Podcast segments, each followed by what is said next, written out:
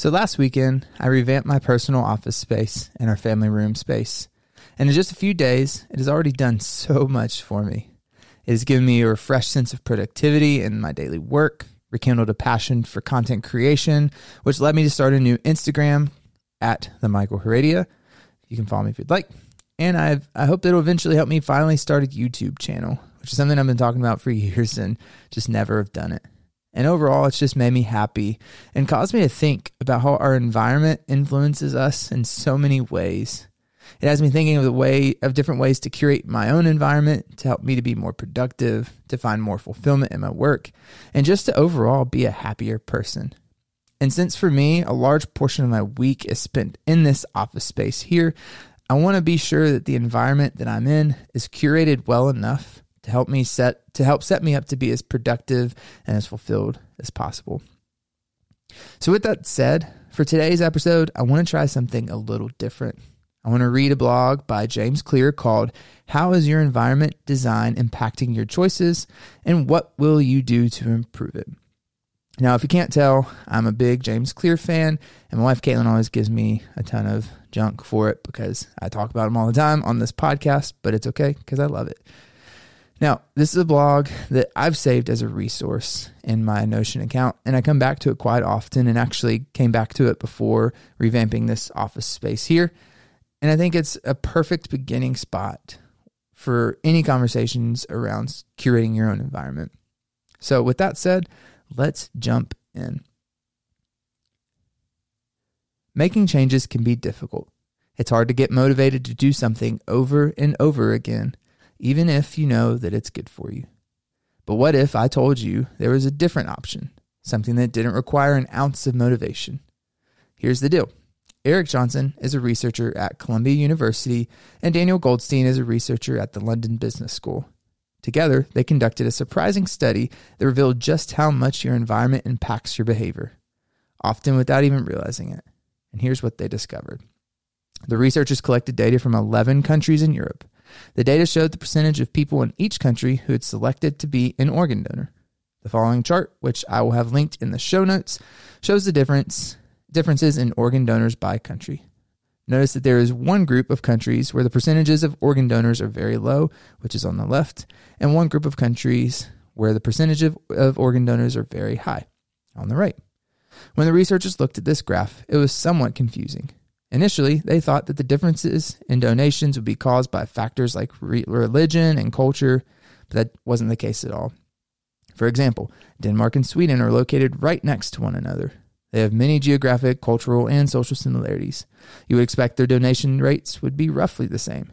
And yet, only 4% of the population in Denmark has chosen to become an organ donor, while almost 86% of the population in Sweden has chosen to donate. What could account for such drastic differences? Are the people in Denmark just more selfish than the people in Sweden? As it turns out, the people in Denmark aren't more selfish than the people in Sweden. The difference in donation rates was due to the type of form that each country sent out. The countries with low rates of organ donors sent out a form that said, if you want to be an organ donor, check here. In other words, the form required people to opt in.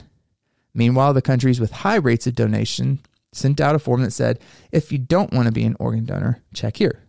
In other words, the form required people to opt out. The difference was astounding. And here's why this is important. If someone asked why or why not why or why not choose to be an organ donor, you'd probably come up with an important reason for your answer. After all, being an organ donor seems like a very personal decision. But the truth is, whether or not you choose to be an organ donor had more to do with the type of form you were sent than anything else. Consider the impact of this. If a simple form can make such a drastic difference in your choices, how do other pieces of your environment impact you on a daily basis? What is going on here, and how can you use it to improve your life? The researchers summarized the impact of environmental design by saying, in most cases, the majority of people choose to default option to which they were assigned. In other words, most of us respond the same way to the cues that surround us. If you were sent a form that asks you to make a tough decision, you'll probably go with the default option. If you see a cookie on the counter, you'll probably eat it. If you hear music, you'll probably start tapping your feet. You may think that you control most of your choices, but the truth is, a large portion of your actions every day are simply a response to the environment design around you. The forms you are mailed, the food on your kitchen counter, the items on your desk at work, they all impact your behavior in one way or another. Bringing it back to the researcher's quote, we could say that your environment is the quote default option to which you are assigned. The environment you surround yourself with determines the default actions that you take on a day to day basis. Guess what? This is the good news because now you can design your environment for success. And here's how. By changing your surroundings, you can place a hurdle in the way of bad behaviors and remove the barriers to good ones. I like to refer to this strategy as environment design. And here's an easy way to apply environment design to your own life. Think about your environment in relation to the number of steps it takes to perform a habit. To make good habits easier, reduce the number of steps to do them. To make bad habits harder, increase the number of steps between you and the habit. So here's some examples. Eat more vegetables. Buy dark green plates, and you will automatically serve yourself 30% more when you eat your eat foods that are dark green in color, like spinach, broccoli, and leafy greens. I covered the science behind this pattern in this article, which is also linked in the article, linked in the show notes. Reduce mindless eating. I don't know about you, but if I see a cookie sitting on the kitchen counter, then I'm going to eat it. I don't even need to be hungry. It's just there. So I respond. I'm simply reacting to my environment. Make life easier on yourself by removing unhealthy food from your view, but healthier options like fruit and nuts on the kitchen counter. Turn on the TV less often. Pick up your remote and put it in the drawer, a closet, or somewhere out of sight. Where your remote used to be, put a book. If you want to watch TV, not just when you're bored, but when there is actually a show that you want to see, you can walk up to the TV and turn it on. This also prevents mindless channel surfing and makes it more likely that you'll pick up a book instead of the remote control. Here's another TV stopper. Watching TV is a perfect example of responding to your environment. If you walk into the living room, and if you walk into any living room in America, where all the couches and chairs, what are all the couches and chairs facing? Directly toward the TV. The screen is the first thing you see when you sit down, so it's no wonder you turn it on when you're bored.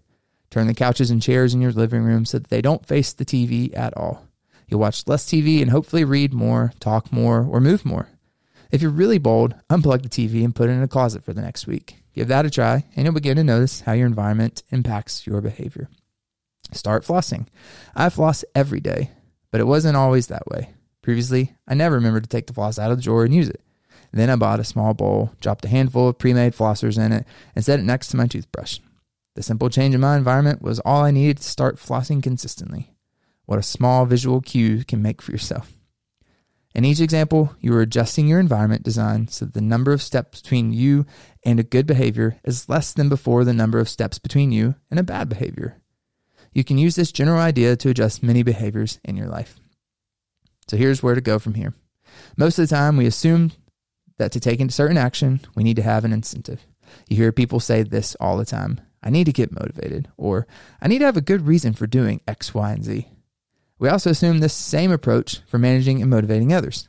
Managers and leaders will often assume that they need to incentivize their employees, teammates, or students to take a particular action. It's easy to imagine the countries in the organ donation study sending out an educational mailing to motivate their citizens to donate or offering an incentive to the people who choose to become organ donors. Environment design paints a different picture. It proves that our choices and preference can be crafted by the environment around us. Suddenly, it becomes apparent that we don't need to be motivated or incentivized to take action. We simply need to surround, be surrounded by the right cues. Imagine if your world, your home, your office, your gym, all of it was crafted in a way that made, a, that made good behaviors easier and the bad behaviors harder. How often would you make healthy and productive choices if they simply were your default response to your environment? And how much easier would that be than trying to motivate yourself all the time? Most of the time, you don't actively choose the environment that surrounds you, but it doesn't have to be that way. How is your environment design impacting your choices, and what will you do to improve it? And that concludes the blog portion of this. Again, I will link this in the show notes. But I do want to close out here today on this Open Source Friday with just with just a few things. Whatever environment you find yourself in, I challenge you, and obviously James Clear challenges you to think about ways in which you can create and curate that environment to help you improve yourself, your relationships, your productivity, and so much more.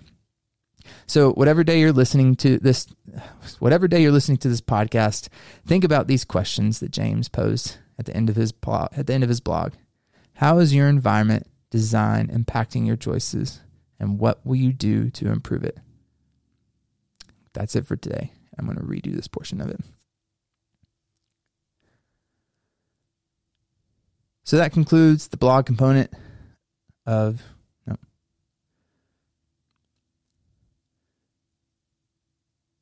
So that concludes James's blog component.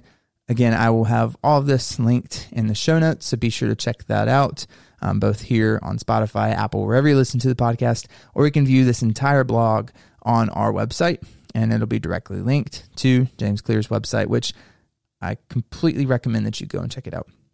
But I do want to conclude with this today. Whatever environment you may find yourself in, I challenge you, and of course, James Clear challenges you to think about ways in which you can create and curate that environment to help you to improve yourself, your relationships, your productivity, and so much more. So, as you go about your day, no matter what day it is that you're listening to this, think about those questions that he concluded his blog with. How is your environment design impacting your choices? And what will you do to improve it? Thanks for tuning in. and We'll catch you guys next time.